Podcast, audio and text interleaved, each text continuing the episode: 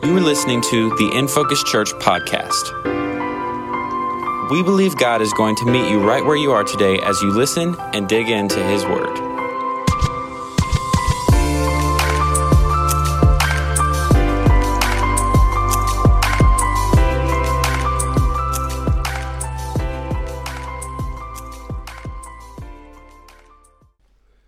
The year was 1954.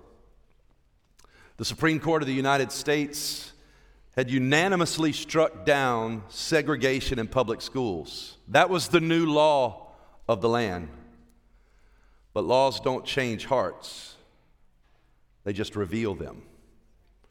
So the actual outworking of this ruling, of this new law, was slow, and in most cases it was non existent. Angry backlash, fearful resistance was the normative response throughout our nation, particularly here in the South.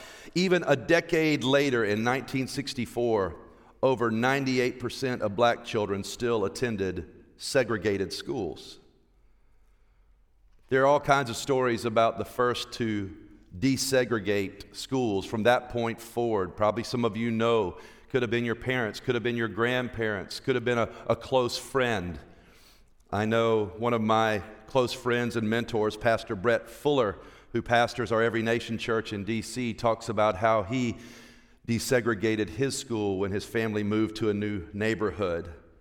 There are all kinds of stories about the first black student or students to integrate a particular school, all the way up to the last one that was desegregated in 2016. However, the most well known accounts of school desegregation are that of the Little Rock Nine that happened on November 14th, 1957, and then Ruby Bridges three years later. It was November 14th, 1960, when six year old Ruby Bridges integrated her school in New Orleans, accompanied by her mom, federal marshals. And she said that she thought the crowds were yelling because it was Mardi Gras as she was entering school.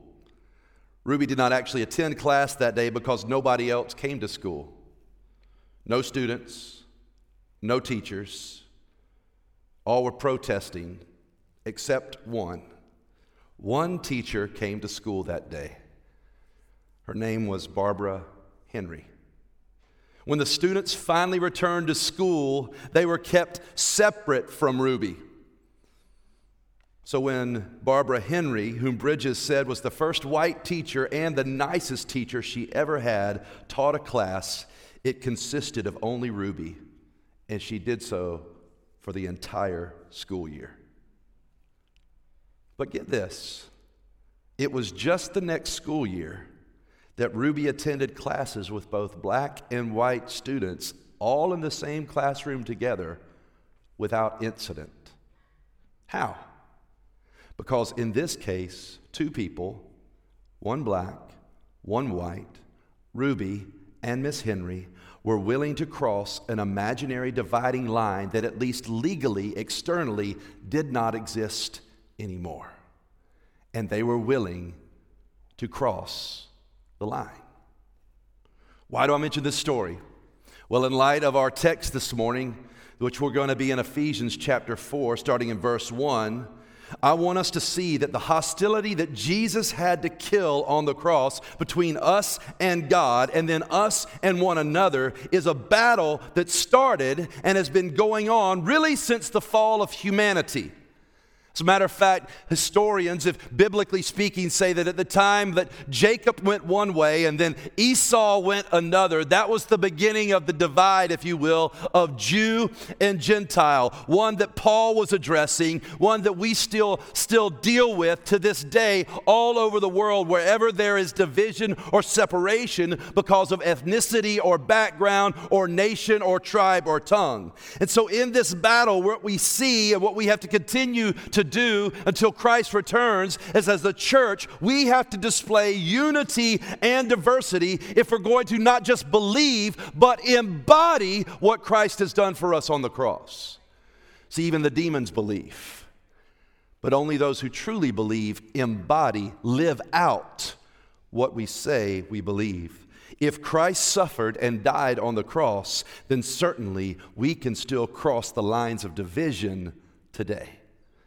Let's rewind a few thousand years then to the time when Jesus drew his final breath on the cross. And as it says in Matthew 27 51, that he said, It is finished. And at that moment, the veil that separated us from God, us between the Holy of Holies, the presence of God that we sang about this morning that goes with us today, that veil that separated us was torn from top to bottom.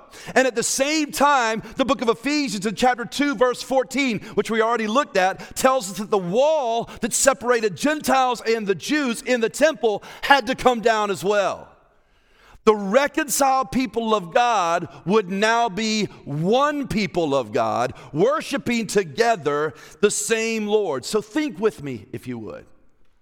I wonder what that first worship service in Antioch was like. What was it like at the temple that day? Did everybody show up? Or did some people stay home and protest? Did everybody come to worship God together? Or did some people say, I'm going to just do something else? Who was the first Gentile that actually stepped beyond the old line where the wall used to be separating the Jews and the Gentiles in this first combined worship service? Who was the first Jewish person at the door, if you will, on the hospitality team that welcomed that Gentile into the worship service because not because they were enemies any longer, but because they were brothers and sisters in Christ? What did it look like? I'm not sure what it looked like or how it played out, but I know in that church being established in Antioch and beginning to send people out into the nations, I do know that things were different.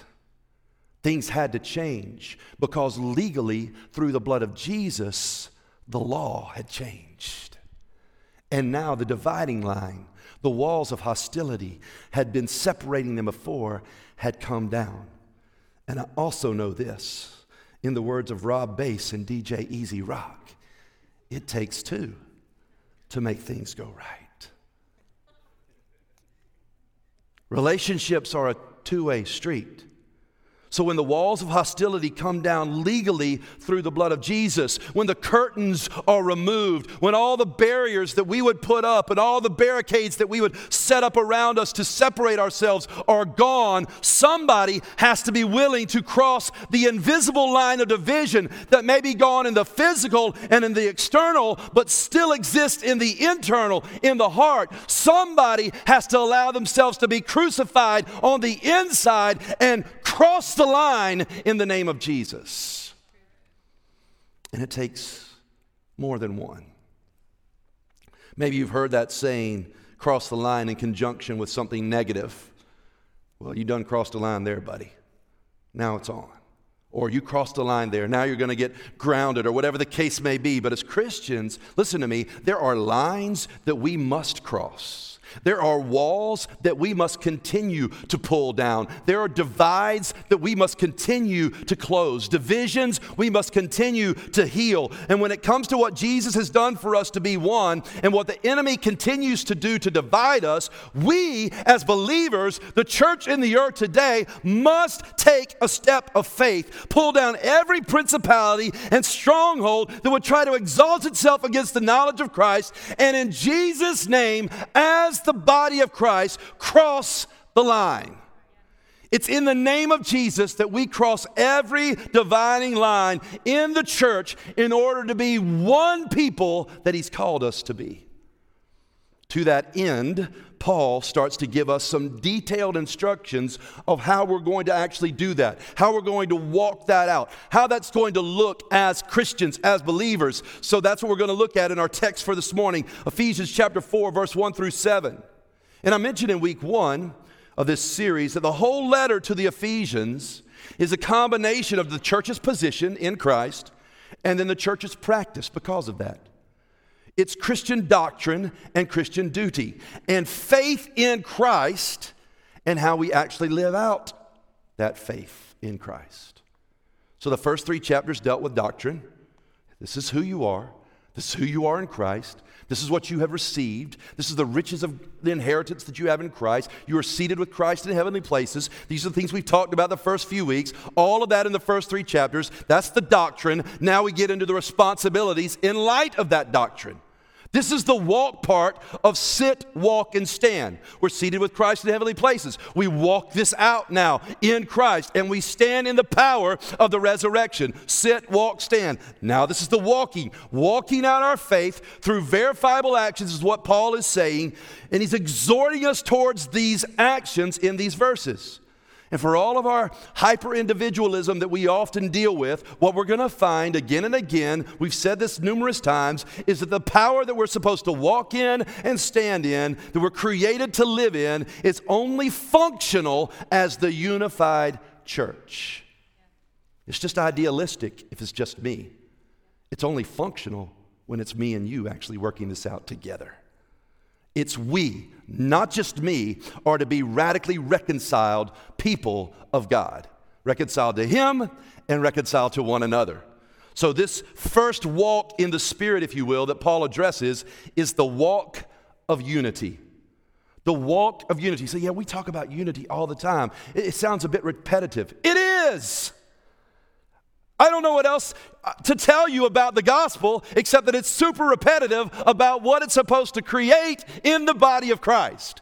And because we haven't got it yet, because we're not living it out yet, because we haven't figured it out to the point of actually living it out fully yet, we're going to keep repeating it just as Paul was repeating it, just as I'm repeating it, just as you will repeat it, as long as you live and are serving and loving Jesus over and over and over again till we don't just repeat it, but we actually live it. So let's read our text, starting in verse 1. Most translations, it starts out, therefore I, as a prisoner for the Lord. In this case, in the NIV, it says, as a prisoner for the Lord, then I urge you to live a life worthy of the calling that you've received. Be completely humble and gentle. Be patient, bearing with one another in love. Make every effort to keep the unity of spirit through the bond of peace. There's one body and one spirit. Just as you were called to one hope when you were called, one Lord, one faith, one baptism, one God and Father of all, who is over all and through all and in all. Lord, we thank you for your word. Change us from the inside out. I want you to notice an important word at the beginning of this verse. As I said, in most translations it says therefore, and we've said this before. Whenever you see the word therefore in the Bible, you want to know what it's there for. Yeah, yeah, there, there you go. You should remember that for the rest of your life. What's that there for? Why is it there? So he's saying, then because of, in the NIV, then because of this, or in the other translations, therefore because of this, it's in order to connect that Paul is basing these exhortations that he's about to give us, that he's about to drop on us, what he has just taught in the previous three chapters. I'm about to exhort you to do this because of what I've just taught you of who you are.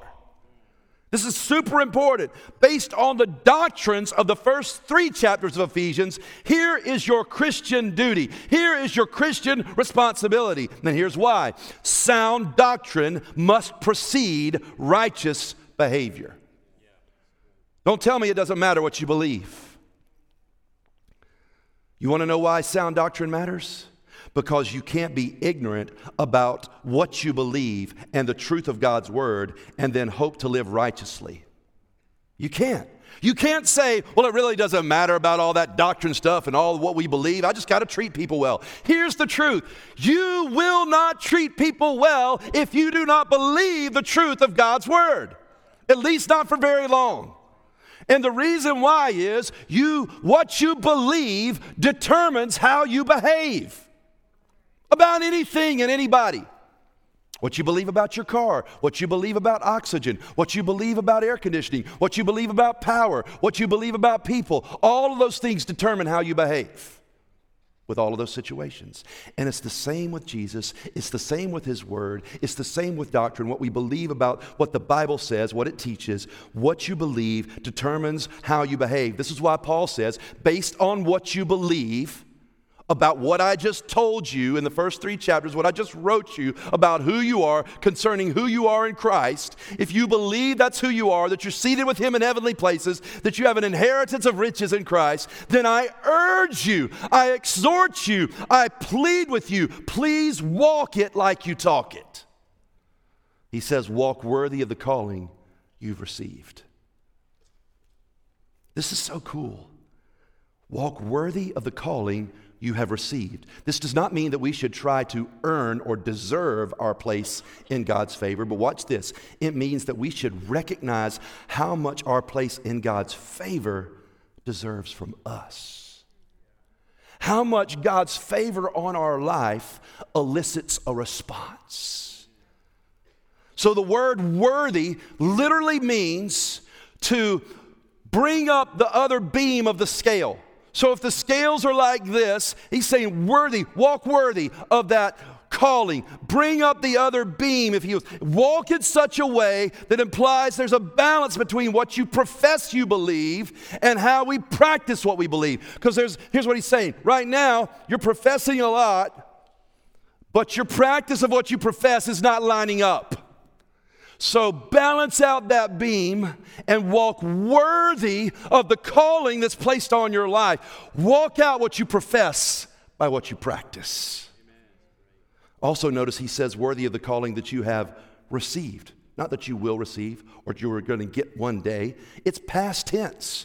This is your position in Christ already. That's what he said. According to verse chapters 1, 2, and 3, this is who you are in Christ. Not if you obey, then I will bless you. That's the Old Testament way. That's the Old Covenant way, right? If God's people will do this, then you will get blessed. He's saying that's not how it is anymore. Because of Jesus, what he did on the cross, because of his shed blood, I've already blessed you with every spiritual spiritual blessing in Christ. It's done. Now, in response to that, my love and my grace and the riches of my inheritance obey me. This is who you are, so walk in that manner. Paul's trying to tell us your activity is based on your identity. Who you are in Christ is affecting what you do for Christ. It's not what you do that makes you who you are, but who you are in Christ determines what you do. Your identity in Christ determines your calling, so balance it out and walk worthy of the calling that I've given you. And what is that calling? What's the calling that he's saying? Hey, I hear what y'all are saying. I hear what you're saying, but y- y'all got to balance the scale. What's that calling he's saying? To walk in the unity of the Spirit. Y'all talk about being a family. You talk about the church. You talk about loving one another. I hear all that. And man, y'all are preaching all of that. And wow, but y'all got to balance the scales. Y'all got to actually do what you're saying. Through the blood of Jesus, God has reconciled Jews and Gentiles to himself in Christ, and therefore, the only way that we can be reconciled together ourselves today is through the blood of Jesus. The blood of Jesus is the one and only way God designed for all ethnic groups everywhere to be able to come to each other in peace. No matter if it's in the Ukraine or Russia or here in Columbia County, it doesn't matter. In essence, it's coming to God in Christ together, no matter who you are or where you're from. Paul is saying that it's already a spiritual reality in Christ. So you have a responsibility in Christ to do what? To try to get it? To try, no, to guard it. It's already there. That's what he's saying. So guard it, protect it, preserve that unity. If there's ever a line, now it's an imaginary one because Jesus has already legally removed it by his blood on the cross. So when the enemy tries to redraw that dividing line in Christ, as the church, we've got the responsibility to walk it like we talk it and cross that line. Now, verse 2 through 3, they're pretty straightforward. Paul is describing the grace of unity.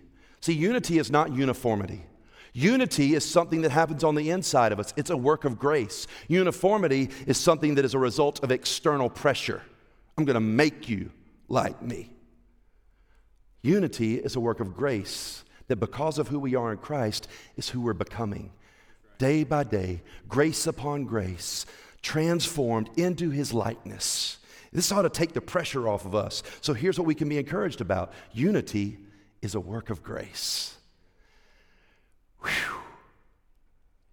Because it ain't a work of Brent. That's obvious. This should take the pressure off making something happen that you can't make happen. But what you can do is walk by grace, walk in faith in the one who has called us together, and trust God to make our relationships, all of them, God honoring in every way.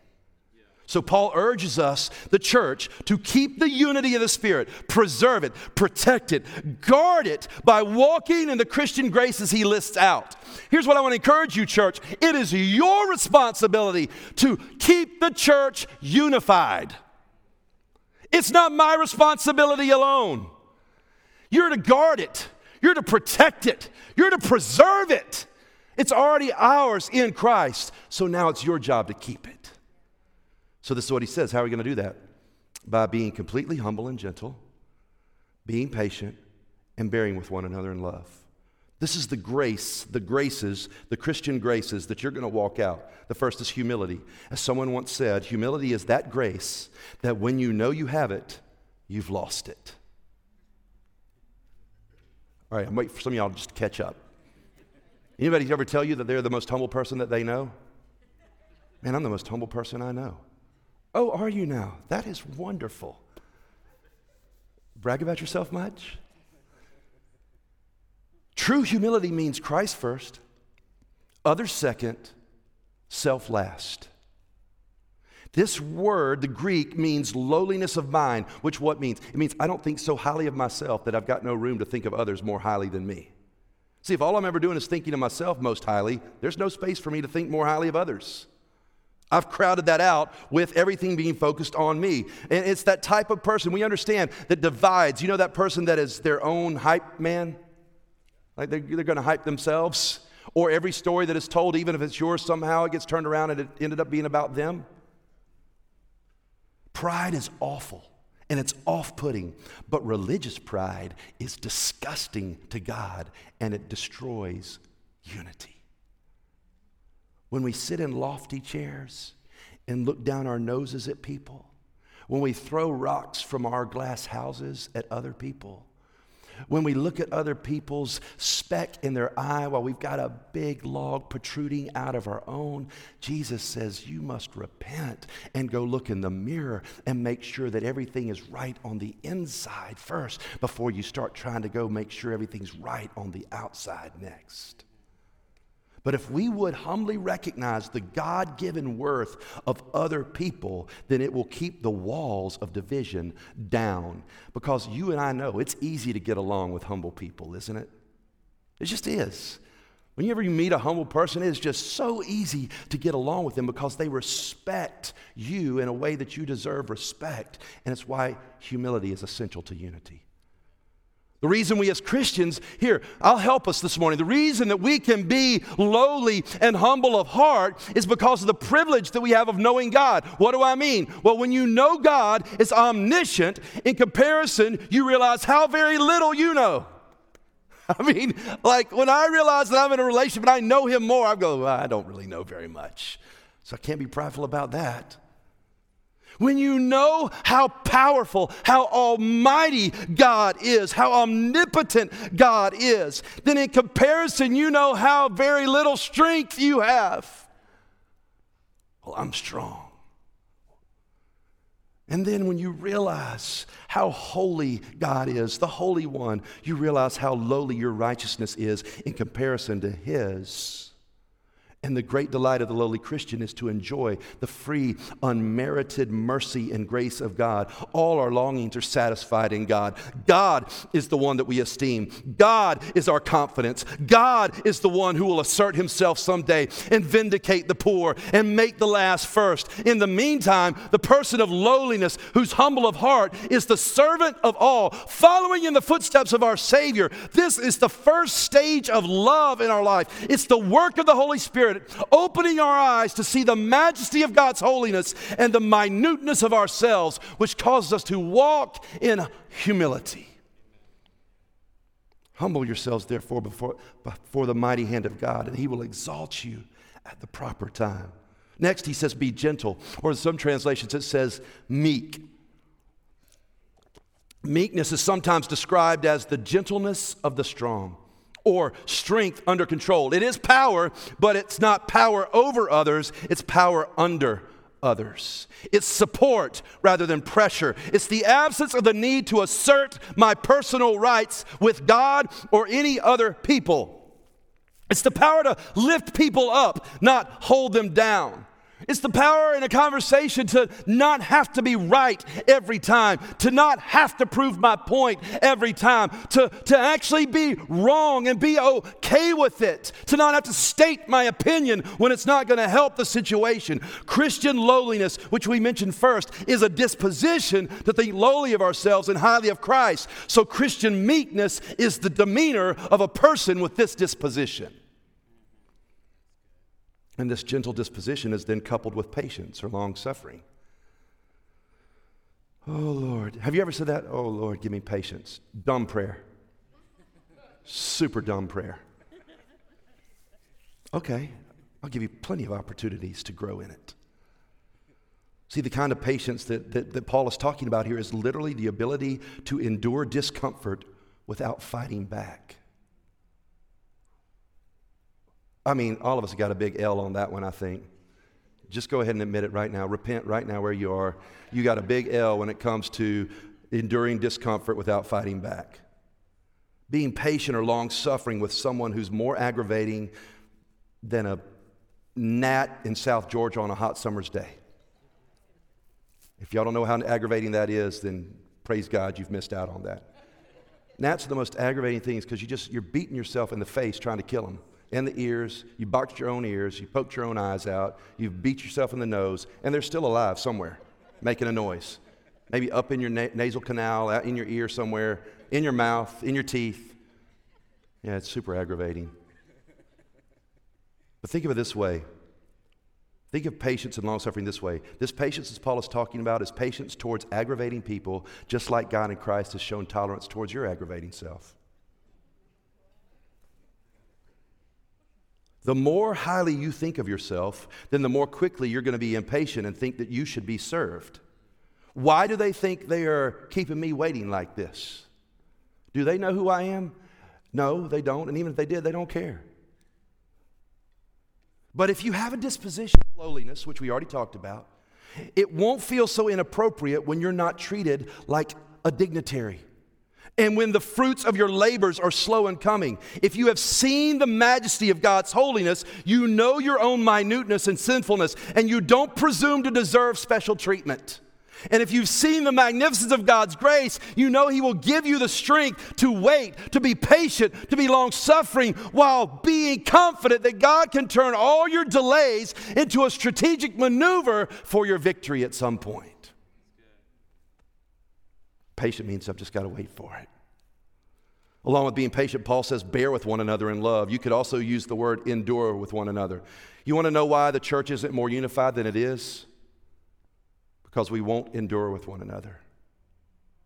We're enduring so much in life that to endure with one another is just one more thing we're not willing to deal with. And yet, Paul says, well, if you're going to be a Christian and you're going to be the church the way Jesus died for you to be the church, then you're going to have to bear with one another. This doesn't mean be besties. You can relax. It doesn't mean that you agree all the time. You can relax. It means that we endure one another in love. In my opinion, this is a fairly low bar, right?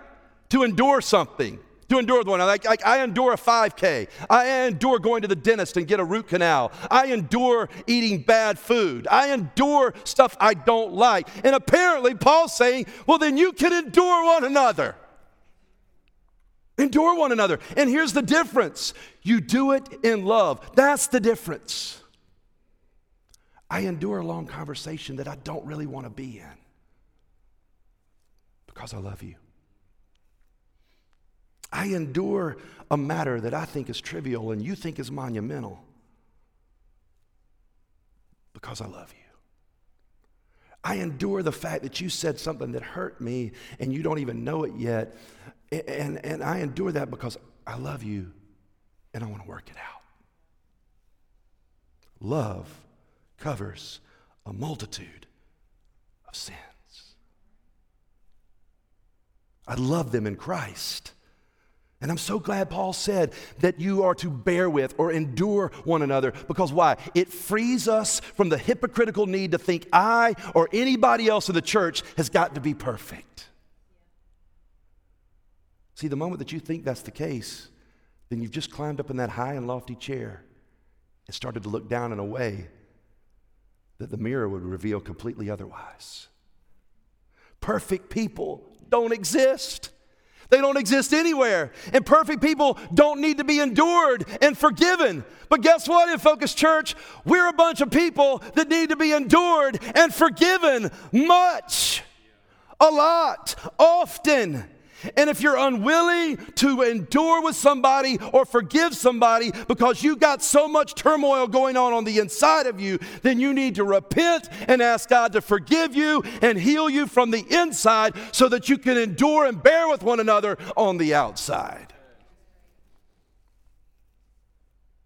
He knows all of you. And the Apostle Paul is saying this not in a vacuum, right? He knows what's going on. He knows how these people are acting. God knows that the pastor of In Focus Church can be temperamental. He knows that he's not nearly as Christ like as he wants to be. And he also knows every single one of you in every area of your life you, where you fall short or fail. He knows all of that. And yet he says, endure with one another for peace sake. His exhortation is not how perfect people can live together in unity, but how real, imperfect, jacked up, different, diverse, unique people at In Focus Church can maintain the unity of spirit. Namely, how? By enduring each other in love. I love you too much not to endure. That's really what we should be saying. I love you too much to not endure through this. And I'm not talking about abuse. Come on. I'm not talking about stupid stuff that's wrong and sinful. I'm talking about enduring with one another through difficulties and disagreements and hurts and wounds and things like that that we can work through through the reconciling power of Jesus bearing with one another together to what? Verse 3 make every effort to keep the unity of the spirit. I don't know if there's one word to describe that grace, but it's endeavor. Make every effort, endeavor, strive, struggle, labor, toil, aspire to keep the unity of the spirit. And syntax matters here because this is a present participle verb, meaning that you have to constantly, it's ongoing that we're striving to maintain unity, that we're endeavoring to maintain unity, whether it's the church, my marriage, my house, my kids, my job, my friends, I'm laboring, I'm struggling, I'm striving, and it never ends to maintain that unity. And the minute that you think it's good and that you can rest and stop, that's the minute that Satan will sneak in and try to destroy it all. Yeah. That's what he wants to do. So, what is the unity of spirit? Sounds great. What is it? Well, the text shows that in a decisive act of atonement and reconciliation, Christ made us one already. Here's another one of the mysteries of, if you will, Christianity. It's the already Christ has made us one, and the not yet, because we sure don't look like we're one. But already, Paul's saying at Calvary, Jesus accomplished something that we should maintain, guard, protect, persevere, and preserve by the Spirit. But in another sense, the unity Christ purchased and guaranteed with his blood must now be actually lived out in the flesh, in real time, brought to full expression where? In the life of the church, in the body of those who claim to be believers. So, in this sense, it's a goal to be attained. So, the unity of the Spirit is both maintained, it's already happened in Christ, but we've got to attain it as the church in Christ so that we don't re erect and rebuild walls and dividing lines that Jesus legally by his blood has already destroyed. So, Paul is saying we have common convictions about Jesus Christ, common confidence of who we are in Christ, and common care for one another because of Christ in us. And then we go back to verse 2 and we see how we maintain this unity, which is what we just said. And let's be honest, none of this is normative to our human condition, our human nature. We're not normally humble and gentle and patient and all of that but they are a result of the work of the Holy Spirit in those who belong to Jesus to make us completely humble and gentle, patient, bearing with one another in love. And then the final grace is the grace of peace. We are to be peacemakers, and Paul tells us to keep the bond of peace. There's a bond of peace that Jesus has made. Now, keep it. Make every effort to keep the unity of the Spirit. How? Through the bond of peace. And be aware that if you yourself do not have peace with God, then you will not ever have lasting peace with other people. The reason for war on the outside is because of first a war that's going on on the inside. Have you ever been in those conversations with somebody where you're like, man, there's something way more going on here than what we're actually fighting about? There's something way deeper than what we're actually arguing about right this second. There's an internal war going on that has now manifested itself into an external battle with somebody, and this isn't all that's going on. So, if a believer cannot get along with God and let Him rest and still the turmoil in storms inside of us internally, then he or she will not be able to get along with other believers ever. I love how Colossians 3:15 puts it. It says, "Let the peace of Christ rule in your hearts, since as members of one body you are called to peace, and be thankful." See, peace isn't just for you to have peace of mind. Peace isn't just for me just to, well, I got peace in my heart, peace in my soul. No, this peace rules and reigns in all of our hearts because we're called to one unified body. That's the peace that we're to protect. That's the bond that we have. It's a piece of people together, which leads to the final verses, and we find the spiritual foundation of unity. Unity is a work of grace, but here's the spiritual foundation of that unity. Paul gives us the basic spiritual realities that have to unite all believers for all time for lasting true unity. Unity on anything other than these biblical truths is a foundation that will not stand the storms of life. They will not stand the dividing lines that get rebuilt. They will not stand the divisions that are going to come. They will not stand the attacks of the enemy that will come to pull us apart. So he says, There's one body, there's one spirit, just as you were called to one hope when you were called, one Lord, one faith, one baptism, one God, and Father of all, who's over all and through all and in all.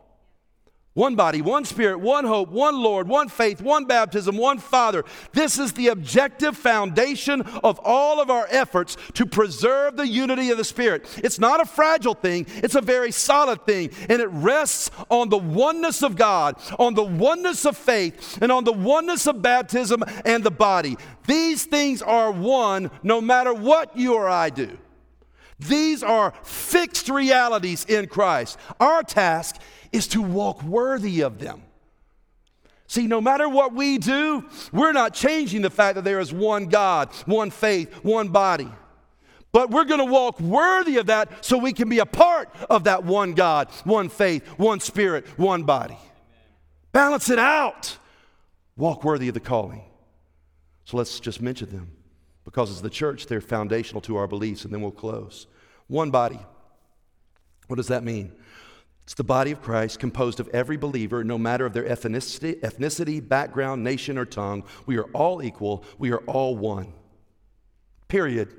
Pretty simple. One body for all who profess Jesus Christ as Savior and Lord all over the world. That's why I love the song we just sang, Without Borders, a moment ago. That's who our God is. One body.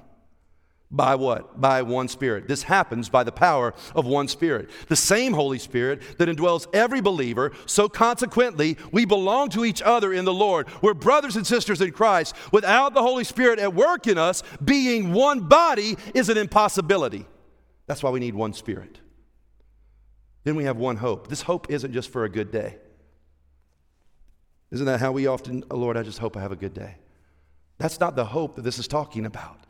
Hope in the Bible is the hope about what is going to happen when Christ's return. It's the hope in the return of Christ. It's the hope of our salvation. It's the hope of glory, the Bible calls it, of every believer. Paul is saying if you understand the reality of one body and you walk in that one spirit and you're eagerly awaiting the one hope of the Lord's return, then you're going to be a peacemaker or one who is protecting the bond of peace and the unity in the church.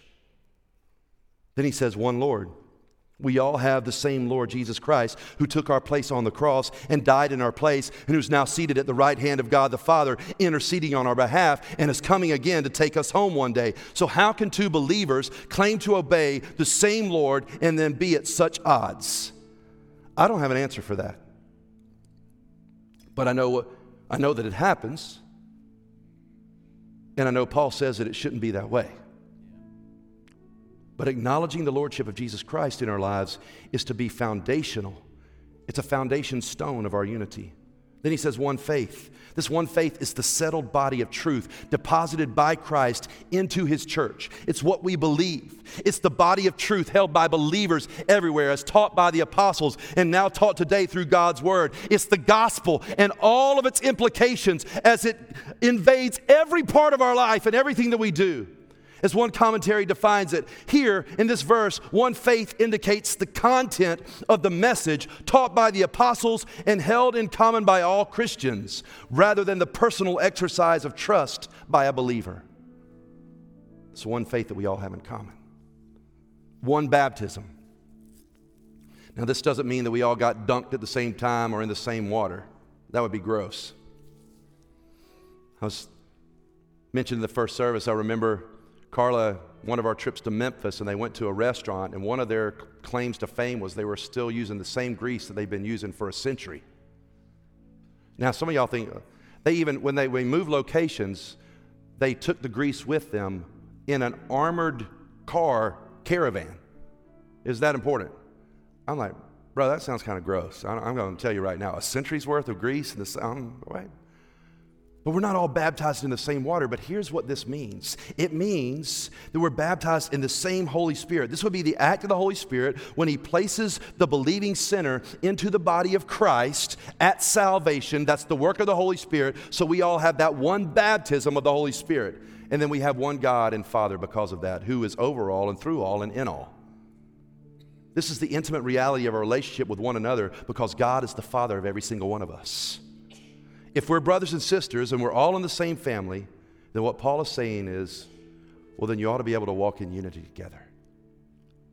And then get this, because there's a side where you go, well, that's cool. We're, wow, look at us. We're, we're unified and we're, we're diverse and we're, we're trying to be unified. And isn't that great? And that's wonderful. But amazingly, this is not just what our, we're doing it for unity's sake, it's also our mission.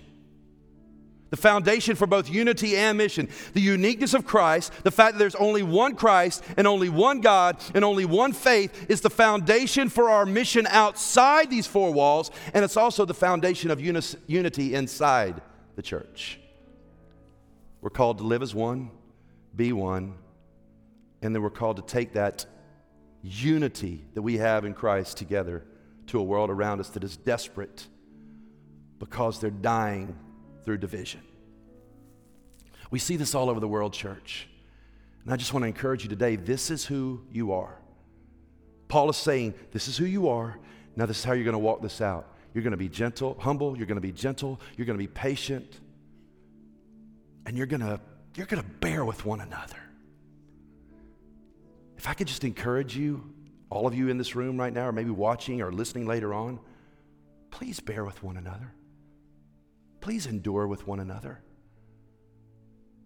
If you really love Jesus and you really love that person like you say you do, because I can't tell you how many times I've heard say, Man, I love you, but,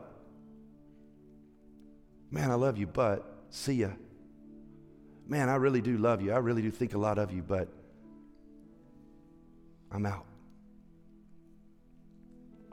If you really love Jesus and you really love one another, let's bear with one another and let the unity of Christ be a manifest witness to the people around us of who God is to make us one.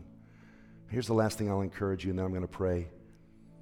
I think there's a lot of discussion in the church at large about what we used to be like before COVID hit.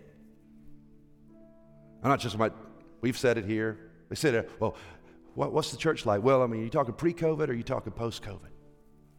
I really felt like the Lord encouraged me this week when I was praying. I was walking around in here early in the morning praying, and He's like, I'm going to take this place from being about a discussion of what you were pre COVID to who you are in Christ post pruning. And what I mean by that is God, as we said before, He prunes everything that He loves. It's actually what any healthy gardener would do. And as He prunes the church worldwide and nationwide, and that's really happened all over the nation, it's going to be so we're not talking about what we used to be, but we're talking about who we are in Christ. One body, one spirit, one faith, one baptism, one Father and Lord over all. That's who you are in focus. That's who you are right now. And our greatest days are still ahead of us as we continue to bear with one another and live this out. You have been listening to the In Focus Church podcast. We hope God met you right where you're at today. Be sure to like, subscribe, and leave a rating wherever you're listening from, and visit infocuschurch.org for more on all that's going on in the life of our church.